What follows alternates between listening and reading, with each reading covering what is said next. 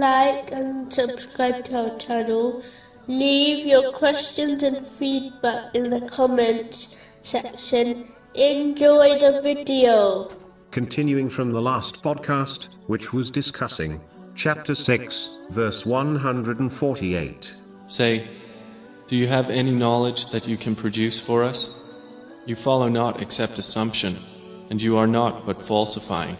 Specifically, it was discussing the importance of avoiding negative assumptions. The vast majority of scandals, which are found in the media, are based on assumptions. Even laws have been created, which support the use of assumptions and suspicion. This often leads to fractured and broken relationships, as people with this mindset always believe others are taking a dig at them through their words or actions. This prevents one from taking advice from others, as they believe they are only mocked by the one giving advice, and it prevents one from giving advice, as they believe the other person will not pay any attention to what they say, and a person will refrain from advising the one who possesses this negative mindset, as they believe it will only lead to an argument. This leads to other negative traits, such as bitterness. It is important for Muslims to understand, even if they assume someone is taking a dig at them,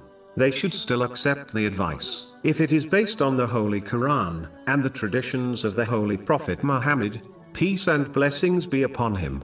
They should strive to interpret things, where possible, in a positive way, which leads to a positive mentality. Moving on to chapter six, verse one hundred forty-nine. Say, with Allah is the far-reaching argument. Allah, the Exalted, does not wrong anyone, as he simply repays one's actions. Therefore, if a Muslim is rewarded because of their actions, they should praise Allah, the Exalted, as he alone provided them the inspiration, knowledge, strength, and opportunity to perform the righteous deeds. And if a person is punishment for their sins, they should blame no one except themselves, as the path of obedience and gaining reward was made clear to them, yet they chose to reject it.